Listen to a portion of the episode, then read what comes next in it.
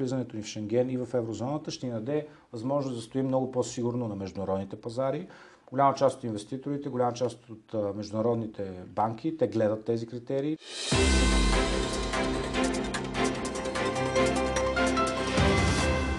Стана ясно, че вече сме изпълнили всички 22 условия, за да получим първото плащане от почти 2 милиарда евро по плана за възстановяване и устойчивост. Кога обаче да ги чакаме и за какво ще ги използваме?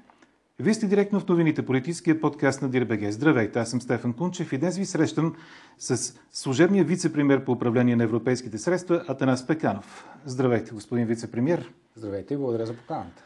Преди няколко седмици бяхте на проучвателно посещение в Хрватия, която влиза в еврозоната на 1 януари следващата година. Каква е ролята на служебния кабинет в процеса по изпълнение на прияти от кабинета Кирил Петков национален план за въвеждане на еврото? Както знаете, редовният кабинет прие национален план за въвеждане на еврото, в който се рамкират основните процеси, основните техническа, основната техническа подготовка, която страната ни трябва да предприеме, така че тя да е готова за въвеждане на еврото тогава, когато такова политическо решение е взето, т.е. когато нашата а, държава, надяваме се редовен кабинет, да може да поиска финално това влизане в еврозоната и то да се случи в момента с индикативна дата на 1 януари 2024. Това, което ние имаме като задачи, е разделено в 7 работни групи. Те се занимават с теми като защитата на потребителите, подготовка на комуникационната стратегия, изключително важна. Комуникационната стратегия ще обяснява обяснява на българските граждани как функционира еврозоната, какви промени ще настъпят за българската економика, за българското участие в взимането на решенията. Знаете, в момента във валутен борт ние още ние само реплицираме решенията, които се взимат в Франкфурт, докато сега България ще може да участва в тези решения. Какви са ползите за различни сектори на българската економика от това? Какви рискове има? Такива може да има и затова трябва да ги изговорим, трябва да кажем как институциите дума и за това именно чрез тези защитни разговор. механизми ще могат да защитят хората. Какви европейски практики има за такива защитни механизми? Кооперация, координация с европейските институции, както и с другите страни членки. В рамките на това всъщност беше и визитата ми в Харватия. Тя беше изключително продуктивна, защото за мен беше важно да видя, че дори в текущата изключително несигурна среда, турбулентна среда, Факт. европейските граждани са притеснени от всичко, което се случва. Висока инфлация, проблеми с доставките, енергийни проблеми. Въпреки това, чувство, което има там е, че това е процес, който се движи добре, който се движи успешно и ефикасно в момента. Не усетихме някакъв страх, а напротив, когато питахме хората на улицата, те казаха, това е част от нашата европейска интеграция. Ние ставаме още повече европейци, ще се създадат възможности за бизнеса, за секторите на економиката. Ако има някакви трудности, ще ги преодолеем и институциите ще си свършат работата. И беше важно да го видя и в срещите ви с тези институции, с министър-председателя Пленкович, с финансовия министър, с Централната банка, с парламента, където ясно е зададена посоката, взето е решението и всички институции са работили заедно, за да се постигне по успешен начин. Сега, господин Пеканов, според Националният план за въвеждане на еврото на 1 януари 2024, това ще стане без преходен период. Подчертавам, без преходен период. Какво е предвидено, за да не се предизвикат сътресения на пазара у нас? Все пак без преходен период какво трябва да означава? Това е един технически термин, но е важно да го обясним. Има два варианта за преминаване към новата валута. Или от 1 януари на дадената година за даден период, кратък период, ти можеш да използваш и двете валути при плащания в кеш, или може този период да бъде по-дълъг.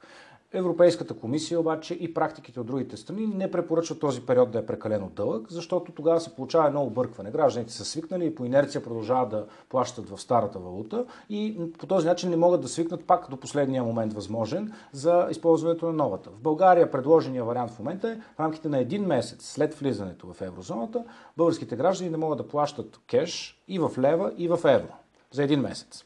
В рамките на 6 месеца обаче те могат безплатно да обменят целият кеш, който имат в търговските банки и в почтите. Много важно в почтите, защото някои от по-малките населени места нямат Няма банки. търговски банки, да. а е важно да има възможност за обмяна от лев в евро и то безплатно. Изключително важно, за да се гарантира а, успешното функциониране на този процес. И в този смисъл ние сме избрали този подход от един месец за плащане в двете валути. В Харватия, между другото, са избрали още по-малък, още по-кратък период, само две седмици. След влизането им с 1 януари 2023, те ще имат две седмици, в които можеш да плащаш в която и от двете валути, след което вече имаш възможност в кеш да плащаш само в евро. По този начин те се опитват възможно най-бързо да сигнализират на гражданите, ето ние минаваме към тази трансформация към общата валута на Европейския съюз. И още един въпрос, по който хората се притесняват, че с наближаването на датата за приемане на еврото, фиксираният централен курс от 1,95 лева за едно евро може да се промени.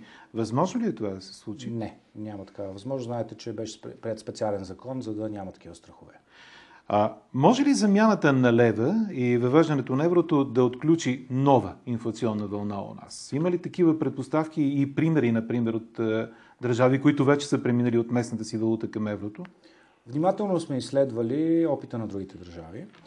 От академичните изследвания, емпиричните данни показват, че страните подобни на нашата, това са новите страни членки, Балтийските, Словения, Словакия, да. при влизането си в общата валута, допълнителната инфлация, която проистича от влизането в еврото е между 0,2 и 0,4%, която мисля, че може да се съгласим на фона на една инфлация от 10, 15, 17% в момента, не е някакъв а, огромен допълнителен натиск. Но е истина, че рискове има от неправомерни практики на фирмите, магазините, търговските обекти. Тоест, отделни търговски обекти да се опитат неправомерно да завишат цената си. И именно тук трябва да се развият тези защитни механизми, как гражданите, също така и гражданския сектор, неправителствените организации, ще могат да сигнализират това. Много добро впечатление ми направи в Харватия в момента. Въпреки, да, че там все, какво са направили, още, за да не се допусне нещо все още такова? Не са влезли, все още не са влезли в еврото и въпреки това те вече са в периода на двойно показване на цените. Това също е ключов начин, механизъм, по който се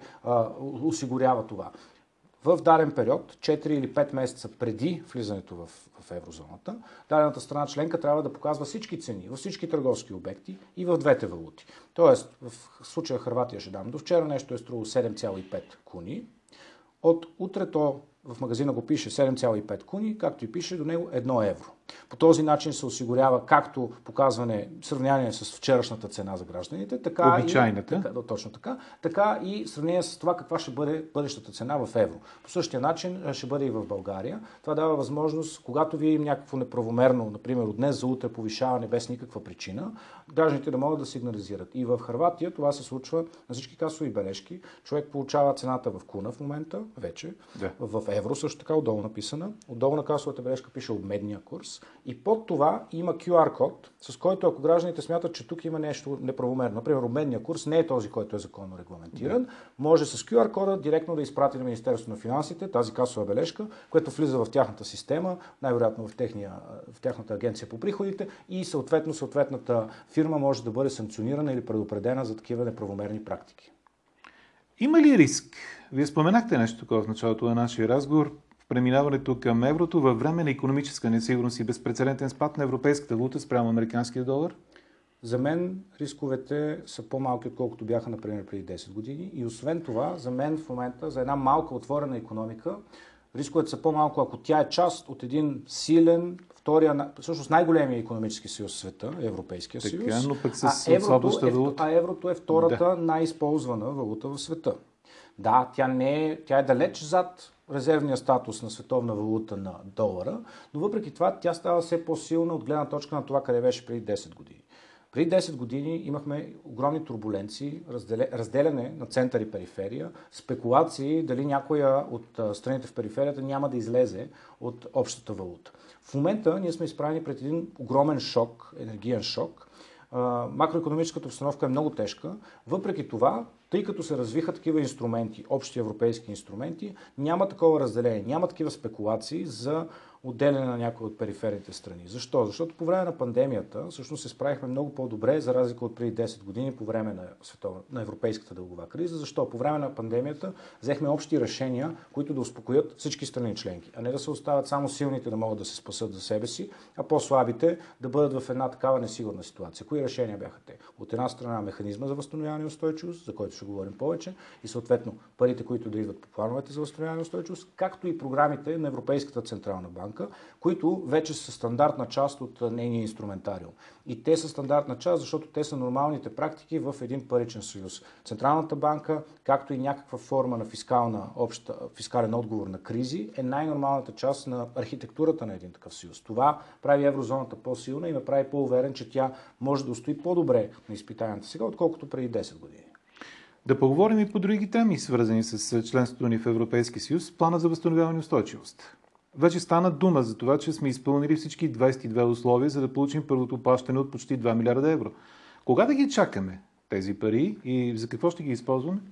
На първо място искам да кажа да, изключително доволен съм и благодарен на колегите от Министерството на вътрешните работи, които изключително активно и бързо свършиха работа по оставащия критерий, оставащия проект на МВР, който беше една обществена поръчка да се завърши, за да бъдат, прият, за да бъдат покрити всички критерии и за да можем да отговаряме на условията. В активна комуникация сме с Европейската комисия и очакваме през есента да дойде първото плащане по плана. В този смисъл. Това означава до месец-два, така ли? През, да, да, през тази есен не искам да предпоставям действията на Европейската комисия. Както казах, ние доста активно работим с тях. Почти всяка седмица имаме разговори, всичко се доизчиства. Все пак знаете, че има технически процеси, одобрение, всичко това отнема време, но ще се случи в едните седмици. В същото време продължаваме работата по второто плащане. Второто плащане обаче, за да се случи, извинете, че ви прекъсвам, но какво трябва или се очаква да направим ние, за да изпълним други критерии, например? За второто плащане можем да разделим а, целите на, две, на два типа цели. От една страна инвестиционни проекти, които вече започват. Например, а, отворена беше през миналата седмица огромната програма за енергийна ефективност на жилищните сгради, нещо, което се чакаше от дълго време. Критериите, насоките за кандидатстване са съгласувани с Европейската комисия. Това е огромен проект да. на стоеност 1,1 милиарда лева. Огромен проект, който общините изключително много очакваха. Всички инвестиционни проекти трябва да се движат по зададения график, т.е. да се отворят обществени поръчки, да се случват кандидатстванията, да се избират изпълнители и така нататък. Те касаят много сектори, не само енергийната ефективност, транспорт, образование, здравеопазване. В същото време обаче по-големия казус, но важен, важен, важна тема, са реформите. Реформите, най-общо казано, в по-голямата си част са законодателни промени. Кои са, кои са ключовите от тези законодателни промени, които трябва да бъдат прияти? За кои закони става Нека ги разделим на три типа. Първият тип са по-скоро технически. Те трябва да бъдат прияти възможно най- най-скоро и смятам, че те са консенсусни. Става въпрос за а, типове разрешителни, за дефиницията на стартъп фирми, промени в търговския закон, такива, които смятам, че ще срещнат голяма подкрепа в парламента и съответно още след конституирането му, след няколко седмици се надявам да бъдат прияти. Така. Вторият тип са тези, които касаят върховенството на закона. Изключително важна тема. Тема, по която смятам, министър Зарков свърши изключителна работа. Там имаше да се подготвят пет закона. Те вече са входирани.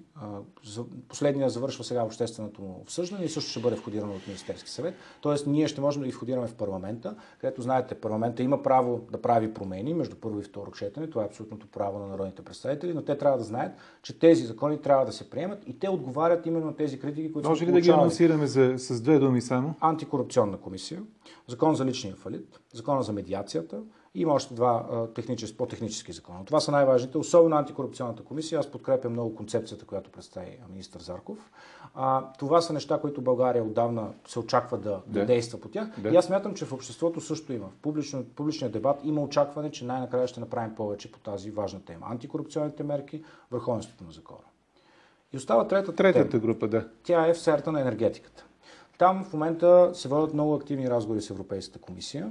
Така че от една страна ние да отговорим на очакваните реформи, но... Като реформи какво имате предвид? Промени в закона за енергетиката. Отчасти, например, и, и в закона за възобновяемите енергийни източници. Отчасти да се улесни а, включването на възобновяеми енергийни източници, но има и други промени, които включват това да може да се изграждат геотермални централи, например, и да проекти в плана, както и най-тежкия казус, очакваната либерализация на пазара за бизнеса на енергийния пазар за бизнеса. Това е нещо, което в цяла Европа отдавна е приложено в повечето страни. За в момента, бизнеса или за битовите? За бизнеса. Тук да. говорим за бизнеса. Да. А, но това е много тежко в момента, защото а, виждате, че всички страни се опитват всъщност да налагат различни видове а, протекции, също е и за потребителите. За потребителите да. също трябва да правим стъпки към либерализация, но в момента, То... в момента е много трудно това да се случи, защото виждаме, че Европа всъщност прави обратните стъпки. Отлага ли се за потребителите либерализацията? Всъщност това е разговора, който водим да. с тях. Така, че защото да не ако не се лъжи от следващата година, трябваше това да почне Точно да става факт. Именно това е разговора, който водим с Европейската комисия, че в текущата,